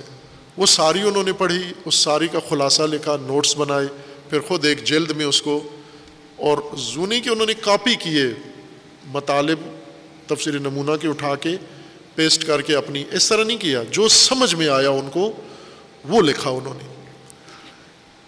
اب ان کے ذہن میں یہ تھا کہ میں قرآن کو سمجھ گیا ہوں۔ وہ قرآن کو نہیں سمجھے، تفسیر نمونہ کو سمجھ گئے ہیں۔ یعنی وہ ایکسپرٹ ہو گئے ہیں تفسیر نمونہ کے۔ قرآن ابھی باقی ہے اسی طرح۔ انہیں جس طرح تفسیر نمونہ دقت سے پڑھی ہے انہوں نے، اسی طرح اب قرآن بھی دقت سے پڑھنا ہوگا۔ ابھی موجود ہیں، اللہ تعالیٰ انہیں صحت و سلامتی دے۔ عرصہ ہوا ہے، میری ان سے ملاقات نہیں ہوئی۔ لیکن جب ہوئی تھی تو متوجہ کیا تھا کہ جتنی محنت تفسیر پہ کی ہے، اب آپ کا ذہن آمادہ ہو گیا قرآن کو سمجھنے کے لیے، اب اتنی محنت قرآن پر بھی آپ کو کرنی ہوگی۔ ہم تفسیر پڑھ کر جو تفسیر سے حاصل کرتے ہیں، اب آئیں قرآن کو پڑھ کر قرآن سے حاصل کریں اور یہ تطبیق کریں کہ میرے لیے اور میرے زمانے کے لیے اور میری نسل کے لیے اس میں کیا ہدایت بنی ہے۔ جب تک وہ ہدایت نہیں تصدیق ہوئی یعنی یہ آیت حل نہیں کر سکا میں، سمجھ نہیں آئی مجھے، چونکہ آیت میری ہدایت کے لیے بھی آئی ہے۔ جس زمانے میں نازل ہوئی، جس بہانے سے نازل ہوئی، لیکن اس کے اندر میری ہدایت بھی موجود ہے۔ منتخب قرآن بعض یعنی قرآن کی کچھ آیات کو کہتے ہیں، یہ آیات آج کے زمانے سے مربوط نہیں ہے یہ گزشتہ زمانے کی آیات ہیں۔ کچھ آیات کا آج کے زمانے سے تعلق ہے۔ بعضوں نے باقاعدہ اس پہ کتابیں تحریر کی ہیں کہ آیات کو انتخابی منتخب قرآن بنایا جائے، جس طرح قرآن کے جز بنائے گئے ہیں، تیس جز، اس طرح منتخب آیات کے جز بنائے جائیں، آیات کے تناسب کے اعتبار سے۔ اور موضوعاتی قرآن بنایا جائے کہ اس موضوع کے یہ آیات، اس موضوع کے یہ آیات، پھر جو آج کی انسان سے متعلقہ آیات ہیں، وہ ان کو تعلیم دی جائیں۔ جو آیا آج کے انسان سے مربوط آیات نہیں ہیں، تاریخ سے مربوط ہیں، انہیں زیادہ ان کے اوپر وقت نہ لگایا جائے موجودہ انسانوں کا۔ یہ خطا ہے، قرآن کی کوئی آیت ایسی نہیں ہے جس میں چونکہ قرآن ہدن لناس ہے، ناس تمام بشریت، تمام انسانیت کے لیے ہدایت ہے۔ خواہ وہ گزشتہ زمانے کے کسی قوم کے حالات ہوں تو بھی ناس اور بشریت کے لیے اس میں ہدایت ہے۔ یہی دقت و تدبر انسان کو چاہیے کہ کسی اور قوم کے قصے میں موجودہ نسل کی ہدایت کا کون سا حصہ پایا جاتا ہے۔ موجودہ نسل اس قصے میں کیا ہدایت لے سکتی ہے، اس سے یہی دقت و فہم قرآن کریم کی ہمیں چاہیے۔ قرآن کریم کی یہ ذہنیت بھی اصلاح ہو جائے، یہ توہم بازوں نے ایجاد کیا ہے اور ابھی موجودہ فرقہ وارانہ ماحول میں کچھ نے اس کو مزید ہوا دینے کی کوشش کی ہے قرآن کے بارے میں شکوک و شبہات کہ یہ موجودہ قرآن آیا وہی قرآن ہے جو رسول اللہ صلی اللہ علیہ وآلہ وسلم پر نازل ہوا ہے یا یہ مختلف قرآن ہے۔ یہ شبہ ڈالا گیا ہے غلط شبہ ڈالا گیا ہے، بے بنیاد شبہ ہے۔ اس کے پیچھے کوئی دلیل ثبوت نہیں ہے کہ یہ اصلی قرآن نہیں ہے نوز باللہ۔ اصلی قرآن امیر المومنین علیہ السلام نے تدوین کیا تھا اور وہ خلفاء کو پیش کیا، خلفاء نے قبول نہیں کیا۔ اور وہ نسخہ قرآن کا امام زمانہ کے پاس موجود ہے۔ اور امام زمانہ جب ظہور کریں گے تو وہ اصل قرآن اس وقت لے کر آئیں گے۔ یہ ایک باطل شبہ ہے، باطل نظریہ ہے، گمراہی محض ہے کہ یہ اصلی قرآن نہیں ہے، اس میں نوزب اللہ کوئی رد و بدل ہوا ہے۔ یہ بالکل وہی قرآن ہے جو اللہ تعالیٰ کی طرف سے نازل ہوا ہے اور وہی قرآن ہے جس کی تدوین رسول اللہ نے اللہ کے حکم سے کروائی ہے، کتابت اللہ کے حکم سے کروائی ہے، اس کی صورتیں اللہ کے حکم سے بنائی ہیں۔ ان کے نام رسول اللہ نے تجویز کیے ہیں، ان کی ترتیب موجودہ قرآن کی نزول کے مطابق نہیں ہے، نزول سے ہٹ کر ہے اور یہ بھی رسول اللہ صلی اللہ علیہ وآلہ وسلم کے فرمان سے ہوئی ہیں۔ یہ مسلمانوں کا اتفاقی، اجماعی نظریہ ہے، اعتقاد ہے۔ اس بیچ میں بعض توہمات کا شکار ہوئے ہیں، کچھ لوگ، لیکن وہ جو توہمات ہیں، ان کو مسلمات کے اوپر نہیں تھونپا جاتا۔ اور بعض چونکہ عوام الناس خود مطالعہ نہیں کرتے، خطیبوں سے سنتے ہیں، خطیب اکثر قرآن سے دور ہوتے ہیں۔ جیسا میں نے اشارہ کیا بھی تھا کہ اگر خطیب کو، ذاکر کو دیں قرآن پڑھ کے، دیکھ کے پڑھ کے سنائے تو نہیں پڑھ سکتا۔ لیکن قرآن کے بارے میں یہ ضرور کہے گا، قرآن میں تعریف ہوئی ہے، قرآن فلاں ہے، اصل قرآن فلاں ہے، یہی قرآن جو ہمارے پاس موجود ہے اور پوری دنیا میں موجود ہے، یہی اصل قرآن ہے، یہی کامل قرآن ہے۔ یہی مکمل قرآن ہے، یہی اللہ تعالیٰ کی طرف سے نازل ہوا ہے، جو آج ہمارے درمیان ان دو جلدوں میں موجود ہے۔ اس کی جو آیات ہیں، وہ وہی ہیں جو رسول اللہ نے تدوین کروائی ہیں، اور صورتیں وہی ہیں جو رسول اللہ نے مقرر فرمائی ہیں۔ اس ترتیب کے اعتبار سے پہلا سورہ قرآن کریم میں صورت الفاتحہ ہے۔ سورہ فاتحہ جو حکم ہے ہمیں ہر نماز کے اندر پڑھتے ہیں ہم پہلی اور دوسری رکعات میں۔ تیسری، چوتھی میں بھی حکم ہے فاتحہ پڑھیں، لیکن وہاں پر یہ گنجائش موجود ہے کہ اگر آپ فاتحہ نہیں پڑھتے تو تسبیحات اربا پڑھیں۔ یوں نہیں ہے کہ تیسری اور چوتھی میں معین ہے کہ تسبیحات پڑھنی ہے۔ تیسری، چوتھی رکعت میں فاتحہ پڑھنی ہے، لیکن آپ فاتحہ کے بجائے تسبیحات بھی پڑھ سکتے ہیں۔ لیکن پہلی دو رکعت میں ہر نماز میں واجب اور مستحب میں معین ہے کہ آپ فاتحہ ہی پڑھیں، یہی سورہ پڑھیں۔ تیسری چوتھی میں بھی فاتحہ ہی پڑھنی ہے، لیکن گنجائش ہے یعنی یہ رکھا گیا ہے آپ کے لیے سہولت کہ آپ چاہیں تو تسبیحات بھی پڑھ سکتے ہیں۔ علماء کے فتح بھی ایسے ہی ہیں۔ یوں نہیں ہے کہ اگر تیسری رکعت میں فاتحہ پڑھ دی آپ نے سورہ نہیں پڑھنی، صرف فاتحہ، تیسری، چوتھی رکعت میں عشاء اور زور اثر کی نماز میں تو نماز باطل ہو جاتی ہے۔ بعض ابھی اس گمراہی کا شکار ہیں کہ اگر ہم نے تیسری، چوتھی رکعت میں فاتحہ پڑھ دی، پوچھتے ہیں آ کے مسئلہ کہ میں نے غلطی سے غلطی سے تیسری، چوتھی رکعت میں بھی فاتحہ پڑھ دی۔ اس کو غلطی کہتے ہیں۔ یہ کیا تعلیم دی جا رہی ہے کہ تیسری، چوتھی رکعت میں اگر فاتحہ پڑھ دی تو غلطی ہو گئی ہے۔ غلطی نہیں ہوئی بنیادی کام، اصولی کام کیا ہے آپ نے فاتحہ پڑھ کر، لیکن وہاں پر یہ آپشن بھی موجود ہے آپ کے لیے کہ تسبیحات اربا بھی پڑھ سکتے ہیں وہاں پر آپ۔ اس کا نام فاتحہ ہے، سورہ کا نام، اس کے کئی نام ہیں۔ سب المسانی ہے قرآن میں خود اس کا نام اللہ تعالیٰ نے سب المسانی ذکر فرمایا ہے۔ ایک نام اس کا فاتحہ ہے، ایک نام اس کا حمد ہے۔ اور متعدد نام ہیں اس کے۔ لیکن جو رائج نام ہے جو یہاں پر رسول اللہ صلی اللہ حکم کے حکم سے، رسول اللہ کے حکم سے ہر سورہ کا نام پڑا ہے، یہ رسول اللہ نے نام رکھے ہیں تمام صورتوں کے۔ یوں نہیں یہ بعد میں خلفاء نے، صحابہ نے یا بنو عباس نے اور بنو امیہ نے یہ کام کیا ہے۔ یہ جعلی ہیں ساری تاریخ کہ یعنی بنو امیہ جب اپنا کوئی کارنامہ نہیں کر سکے تو روایات جعلی تاریخیں لکھوا کر یہ تاثر دیا ہے کہ یہ خدمت ہم نے کی ہے قرآن کی۔ یہ خدمت فلاں شخصیت نے کی ہے قرآن کی۔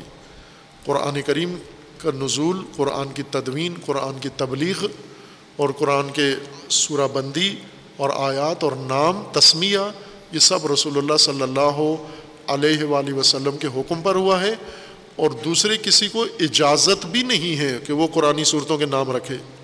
نہ صحابہ کو اجازت ہے، نہ علماء کو اجازت ہے، نہ فقہا کو اجازت ہے کہ وہ قرآن کے نام رکھیں آ کر یا قرآن کی ترتیب بیان کریں یا قرآن کو بیان کریں کہ یہ سورہ یہاں تک ہے، یہ سورہ یہاں تک نہیں ہے۔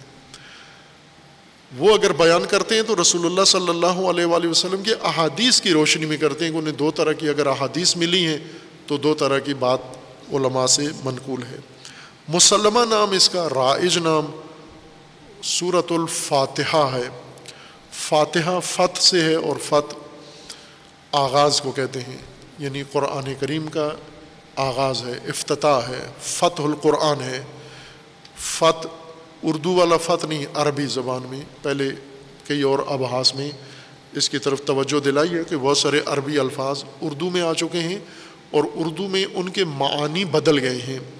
جیسے فتح ایک تو اس کا تلفظ اردو میں آ کے فتح ہو گیا ہے، عربی میں فتح ہے اور اردو میں فتح ہے۔ اور معنی بھی اس کا بدل گیا ہے۔ عربی میں فتح کھولنے کو کہتے ہیں، گشائش کو کہتے ہیں اور اردو میں فتح کامیابی اور وکٹری کو کہتے ہیں، غلبہ پانے کو کہتے ہیں، فتح نصیب ہوئی۔ فتح کھولنے کو کہتے ہیں، گشائش، بند چیز کے مقابلے میں، جیسے بند دروازہ ہو اگر یہ کھول دیا جائے تو فتح الباب کیا ہے آپ نے۔ بند راستہ ہو، اس کو کھول دیا جائے تو فتح و طریق کیا ہے آپ نے۔ راستہ بند تھا، اس کو کھول دیا ہے۔ کوئی موضوع بند ہو، اگر خاموشی ہو اس کے اوپر اس کو آغاز کر دیا جائے تو یہ آپ نے فتح کیا ہے۔ اس کو فاتحہ، فاتح سے، اے فاتح، اس میں فائل ہے کھولنے والا، جس جو آگے کھولے، فتح کرے۔ آغاز کرے، جو ابتدا کرے۔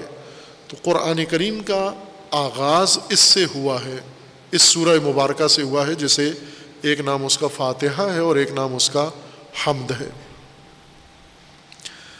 اس کی پہلی آیا بسم اللہ الرحمن الرحیم ہے، جو نازل ہوئی ہے اور اس کے اندر موجود ہے۔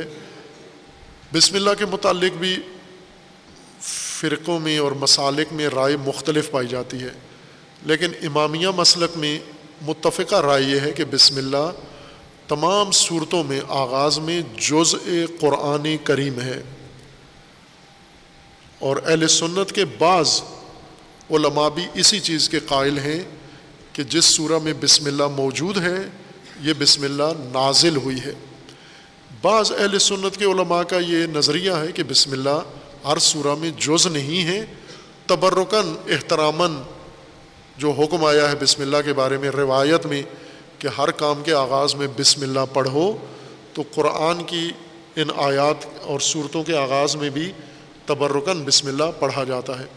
آپ اگر یہ سعودی قاریوں کی تلاوت سنیں، ترتیل سنیں، تو وہ نماز میں بھی بسم اللہ نہیں پڑھتے اور ترتیل میں بھی بسم اللہ نہیں پڑھتے۔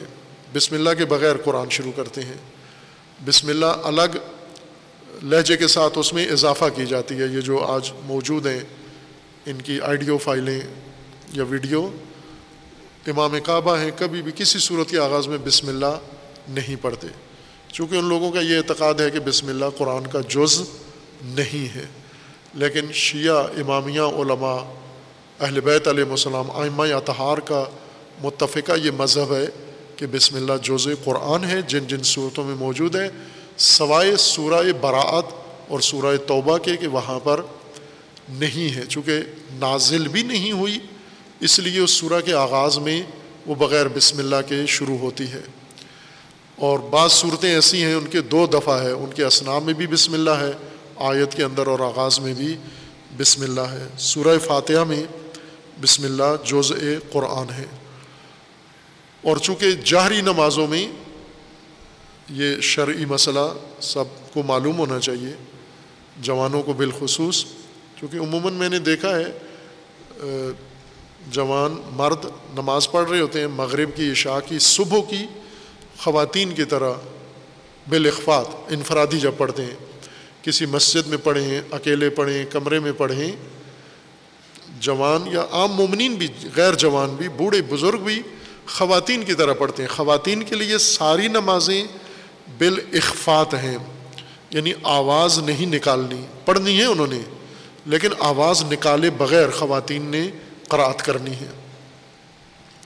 تمام نمازوں کی۔ مردوں نے تین نمازیں جہریہ پڑھنی ہیں بالجہر، آواز کے ساتھ۔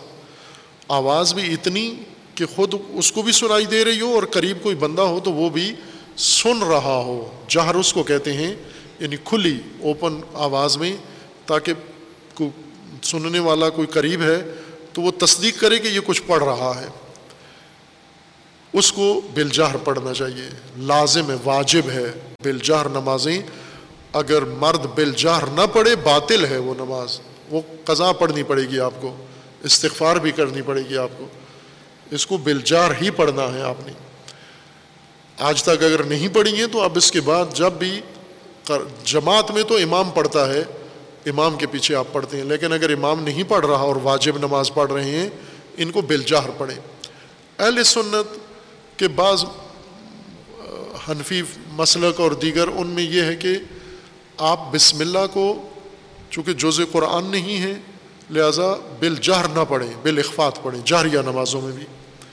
لیکن شیعہ کے نزدیک یہ بالجہر پڑھنی ہے۔ امام راضی، فخر الدین راضی جو اہل سنت کے بہت جید عالم اور مفسر ہیں، اور تفسیر کے باب میں ایک بہت ہی ان کا اہم کردار ہے تفسیری ابحاس میں۔ آیات کی تفسیر کو جتنا امام راضی نے گھمایا ہے اور باقی مفسرین کو وقتہ ڈالا ہے، مشکل میں ڈال دیا ہے امام راضی نے، وہ بہت ہی عجیب ہے۔ آج بھی اگر کوئی مفسر تفسیر شروع کرتا ہے تو ہر آیت میں امام راضی کے بیان کردہ تفسیری مطالب میں جا کر الجھ جاتا ہے، گم جاتا ہے۔ بالکل، امام راضی نے ہر علم میں، چونکہ مشققین امام المشققین ان کو کہتے ہیں، شبہ کرنا، شک ڈالنا، علمی علمی شبہ کرنا۔ علمی طور، چونکہ بہت ہی ٹھوس عالم تھے امام راضی۔ کھوکھلا شخصیت نہیں تھے۔ پختہ عالم، ہر علم پر دسترس، اپنے زمانے کے ہر علم پر تبہر اپنے زمانے کے ہر علم پر مہارت، اس لیے تو امام کے لقب سے پہچانے جاتے تھے۔ اپنے زمانے میں بھی اور بعد میں بھی امام راضی، امام فخر الدین راضی۔ اور شیعہ سنی صاحب ان کی علمی حیثیت کو قبول کرتے ہیں، سوائے وہ فرقہ بعض عناصر کے کہ وہ ظاہر دوسرے فرقے کے کسی عالم کا کوئی احترام نہیں کرتے۔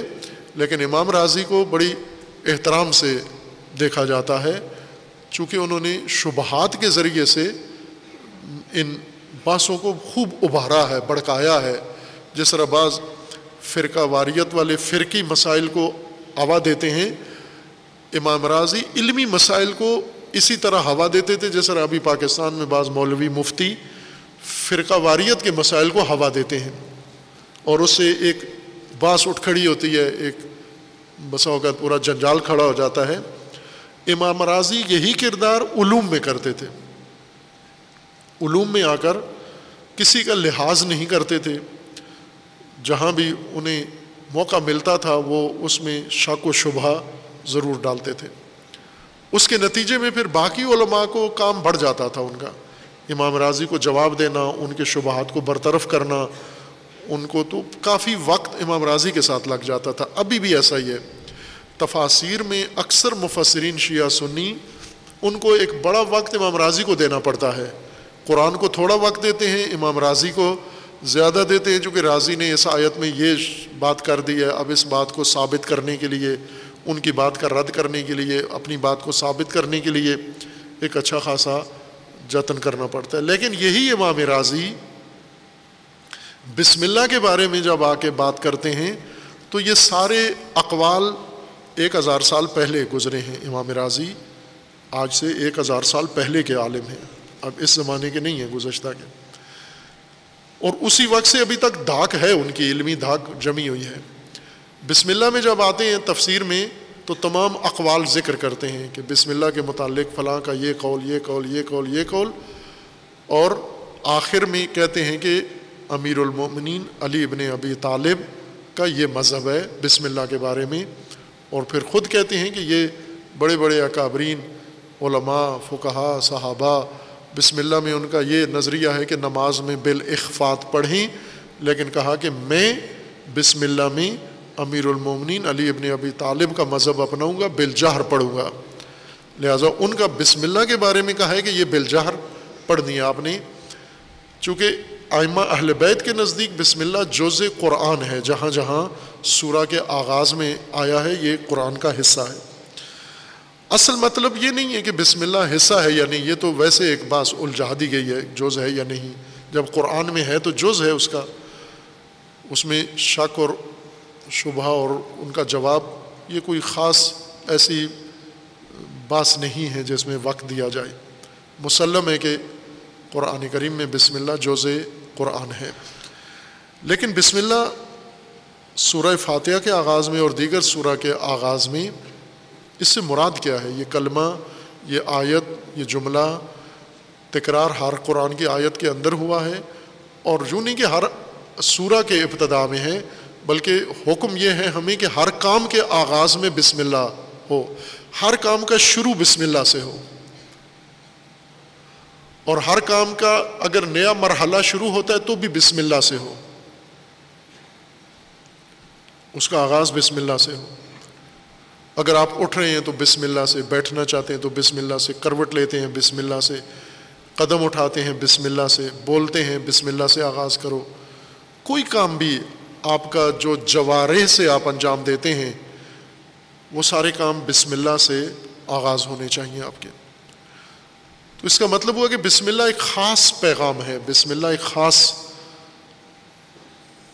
معنی ہے جو ہر کام کے آغاز کے لیے لحاظ کیا گیا ہے۔ سادہ سی آیت ہے، پیچیدہ نہیں ہے۔ قم میں ایک ادبیات کے استاد ہوتے تھے، اللہ تعالیٰ رحمت فرمائے ان پر۔ انہوں نے بسم اللہ کی ترکیبیں کی تھیں۔ بسم اللہ کی شاید کوئی دو سو تیس ترکیبیں کر کے وہ کسی مشتحد کے پاس لے گئے کہ میں نے بسم اللہ پہ اتنی محنت کی ہے کہ بسم اللہ کی دو سو تیس ترکیبیں ظاہر جو مجھے یاد ہے یہ دو سو تیس سے بھی زیادہ تھیں۔ اور ان مشتحد کے پاس گئے تو انہیں کہا کہ یہ آپ پڑھیں اور اس کے بارے میں رائے دیں اور فلاں کریں، تائید تصدیق کرواتے تھے۔ باہر کے وہ الگ ایک ماجرا ہے، انہوں نے سمجھانے کی کوشش کی کہ یہ دو سو تیس وجوہات جو آپ نے بسم اللہ کی نکالی ہیں، اتنی بسم اللہ اس پیچیدگی کی مالک نہیں ہے جو آپ نے اس میں پیچیدگی ڈھونڈنے کی کوشش کی۔ وہ سیدھی سی آیت ہے، آسان ترین آیت قرآن کریم کی بسم اللہ الرحمن الرحیم ہے۔ سب سے آسان آیت۔ اتنی آسان ہے کہ اس کا کسی اور زبان میں ترجمہ لازمی نہیں ہے۔ خود بہت واضح و روشن ہے۔ اس کی جو ترکیب ہے بسم اللہ کی، کہ اس میں جو الفاظ استعمال ہوئے ہیں، چند، تین، چار الفاظ استعمال ہوئے ہیں اس میں، چار۔ ایک اسم ہے، ایک اللہ، ایک رحمان، ایک رحیم۔ چار الفاظ ہیں، اسم، اللہ، رحمان، رحیم۔ اسم ایک لفظ ہے اور بے اس کے اوپر ایک حرف ہے۔ بے ایک معنی ہے اس کا، با کا۔ اردو میں بے کہہ رہے ہیں ہم، عربی با۔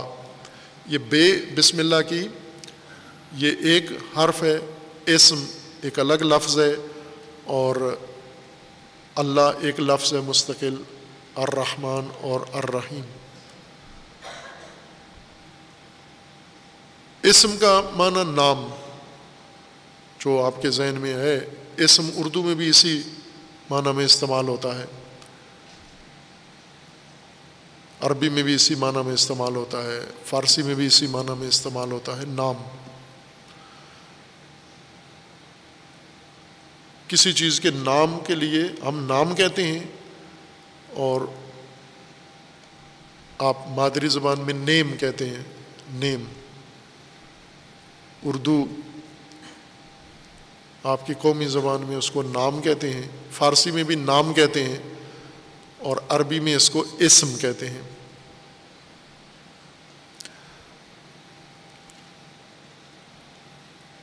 اللہ اہم ترین لغت ہے جو انسان کو سمجھنی ہے۔ آغاز اس سے اگر ہو، فہم سے کہ اللہ کیا ہے، یہ لفظ کیا ہے اور اس کا معنی کیا ہے؟ اور یہ رابطہ اعلیٰ کا نام ہے، کس حیثیت سے حق تعلیٰ کو اللہ کہتے ہیں؟ یہ اصل سمجھنے کی بات یہ ہے کہ رب کو، خالق کے کائنات کو، خالق کے ہستی کو اللہ، قرآن میں اللہ کہا گیا ہے۔ اللہ الہ ہے، عربی لفظ اصل الہ ہے۔ الف لام ہے، الہ۔ الف لام اس کے اوپر چڑھا کر اس کو جس طرح عربی قاعدہ ہے، آپ کسی بھی نام کو الف لام چڑھا دیں تو الف لام کے ساتھ پڑھا جاتا ہے۔ جیسے کتاب، اس کے اوپر الف لام چڑھائیں، الکتاب۔ قلم، الف لام چڑھا دیں القلم بیت۔ الف لام چڑھا دیں، البیت، رجل، الف لام چڑھا دیں، الرجل۔ اب اسی طرح الہ، اس کے اوپر الف لام اضافہ کریں تو ال، الہ یا اللہ، وہ ادغام کے ساتھ قاعدہ عربی کے تحت۔ اللہ۔ الہ کا معنی عموماً معبود کیا جاتا ہے، ترجمے۔ فارسی میں بھی اور عربی میں بھی اور جب بھی متبادل لفظ الہ کا عربی میں بھی استعمال کرتے ہیں تو معبود کیا جاتا ہے لفظ، متبادل لفظ عربی کا۔ اور فارسی میں بھی معبود ترجمہ کیا جاتا ہے، اردو میں بھی معبود ترجمہ کیا جاتا ہے۔ اس ترجمے نے زیادہ کنفیوژن پیدا کی ہے۔ اور ظاہر ہے کہ جب خالق ہستی کے بارے میں یہ کنفیوژن پیدا ہو جائے گی تو وہ آگے بڑھے گی، جہاں تک مطلب جائے گا، یہ کنفیوژن یہ حیرت ساتھ چلتی جائے گی۔ معبود معبود مفعول کا سیگا ہے جس کی عبادت کی جائے، جس کی پرستش کی جائے۔ عبادت کا ترجمہ پرستش اور عابد پرستش کرنے والا، معبود پرستش ہونے والا اور الہ کا مطلب معبود ہے یعنی جس کی پرستش کی جائے۔ پرستش کا ترجمہ ہندی اردو میں پوجا کیا جاتا ہے یعنی جس کے سامنے خاص آداب، تسلیم، ایسے انسان، ایسی حالت جس میں دوسرے کے سامنے حاضر ہو کر، کھڑے ہو کر تسلیم والی حالت اپنی بنا لے۔ یعنی یہ تأثر اس حالت سے ملے کہ یہ اس کے سامنے جھک گیا ہے، تسلیم ہو گیا، اس کی حیثیت کو مان چکا ہے۔ اس حالت کو پوجا کہتے ہیں۔ اس حالت کو، احترام آمیز حالت کو پوجا کہتے ہیں۔ اور اسی کا ترجمہ عبادت کیا گیا کہ پرستش یا پوجا اور معبود جس کی پوجا کی جائے۔ لیکن یہ اس کا دقیق ترجمہ نہیں ہے، غلط بھی نہیں ہے۔ ہم یہ نہیں کہہ سکتے کہ معبود الہ کا ترجمہ غلط ہے، دقیق نہیں ہے۔ زیادہ دقیق ترجمہ نہیں ہے۔ چونکہ معبود کو تحلیل کر کے پلٹایا جا سکتا ہے اصلی معنی کی طرف، لیکن اصلی معنی الہ کا معبود نہیں ہے۔ معبود اس کا لازمہ ہے۔ اصل معنی کچھ اور ہے۔ اور یہ کثرت سے ہوا ہے قرآن کریم کے الفاظ کے ساتھ، جیسے تقوا کی باس میں عرض کیا ہے کہ تقوا کا ترجمہ تمام ترجموں کے اندر، قرآن کے تراجم کے اندر پرہیزکاری اور ڈر کیا گیا ہے۔ اور یہ نہیں ہے، یہ درست ترجمہ نہیں ہے، دقیق ترجمہ نہیں ہے۔ پرہیزکاری یا ڈر لازمہ ہے تقوا کے اصلی معنی کا۔ پہلے اصلی معنی تلاش کریں، پھر اس کے لوازم معین کریں گے یہ یہ اس کے لوازم ہیں۔ پھر یہ دیکھیں گے کہ کہاں پر لوازم مراد ہیں یا مراد نہیں ہیں۔ اصلی معنی غائب کر کے صرف لوازم کو اصلی معنی کی جگہ رکھ دیں تو اس سے گمراہی پھیلتی ہے۔ جیسا کہ تقوا کے متعلق ہو چکا ہے کہ راسخ ہے تقوا کا معنی پرہیزکاری بے ساختہ اب سب کی زبانوں سے شیعہ سنی کا اتفاقی مذہب ہے کہ تقوا کا معنی پرہیزکاری ہے۔ عرض کیا تھا وہاں کہ نہیں ہے تقوا کا مطلب ہوتا ہے تحفظ، حفاظت۔ حفاظت کے لوازم میں سے بعض اوقات پرہیز ہے اور بعض اوقات ڈر ہے، حفاظت کے لازمے میں سے ہے۔ لیکن اصل معنی جو تقوا کا حفاظت ہے وہ غائب ہو چکا ہے، ترجموں سے بھی اور بیانات سے بھی، تبلیغ سے بھی، تعلیم سے بھی۔ الہ میں بھی ایسا ہی ہوا ہے کہ معبود لازمہ ہے الہ کے معنی کا۔ الہ کا معنی عربی لغت کے قاعدے کے لحاظ سے کہا جاتا ہے، حاکم مطلق۔ حاکم مقتدر۔ وہ حاکم جس کو کوئی مغلوب نہ کر سکے۔ وہ حاکم جس کے مافوق کوئی اور طاقت، قوت فرض نہ کی جا سکے، موجود نہ ہو اور لحاظ نہ کی جا سکتے۔ وہ آخری درجہ قدرت کا، طاقت کا، حاکمیت کا اور حاکم مطلق یہ معبو یہ الہ کا اصل معنی ہے، لغوی معنی ہے۔ اب ظاہر ہے کہ جو حاکم مطلق ہوتا ہے، اس کے سامنے تسلیم بھی ہوا جاتا ہے۔ اسی کے سامنے تسلیم ہوتے ہیں۔ اس وجہ سے تسلیم ہونا معبود تسلیم ہونے کو کہتے ہیں، الہ حاکم مطلق کو کہتے ہیں۔ الہ کا ترجمہ معبود نہیں ہے۔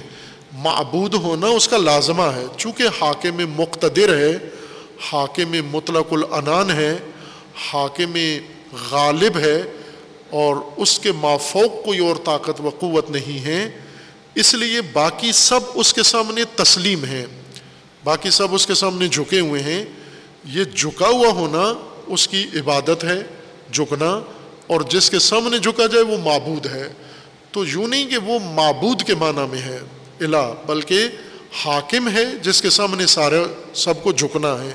لہٰذا جھکنا اس کے لوازم میں سے ہے، اس کے معنی میں سے نہیں ہے۔ معنی کے لوازمات میں سے ہے۔ اب بسم اللہ کا مطلب یہ ہے کہ اسم اللہ نام ہے۔ بسم اللہ، آپ اللہ کے نام، اس حاک، اللہ کا معنی کریں گے یہاں پر ہم۔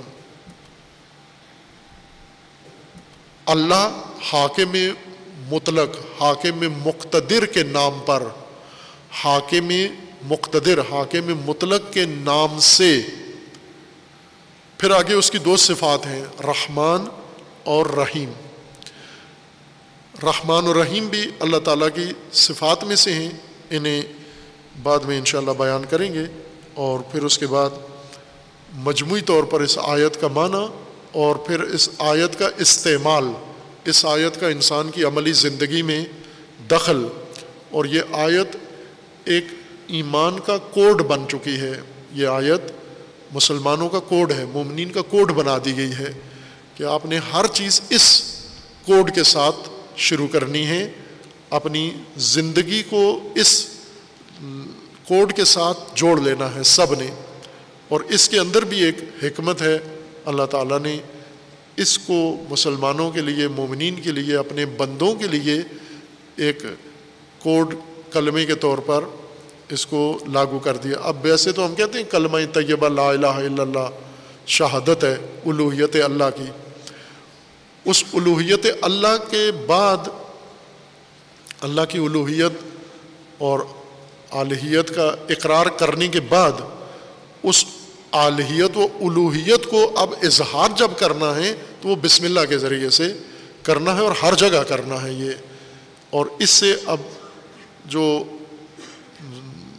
مقصد ہے قرآن کریم کا بسم اللہ کے ذریعے سے انسان کو کیا شکل دینا چاہتے ہیں، کیا رنگ بنانا چاہتے ہیں؟ یعنی بسم اللہ کی تاثیر کیا مقصود ہے؟ یہ انشاءاللہ بعد میں بیان ہوگا۔ وہ صلی اللہ علیہ محمد طیبین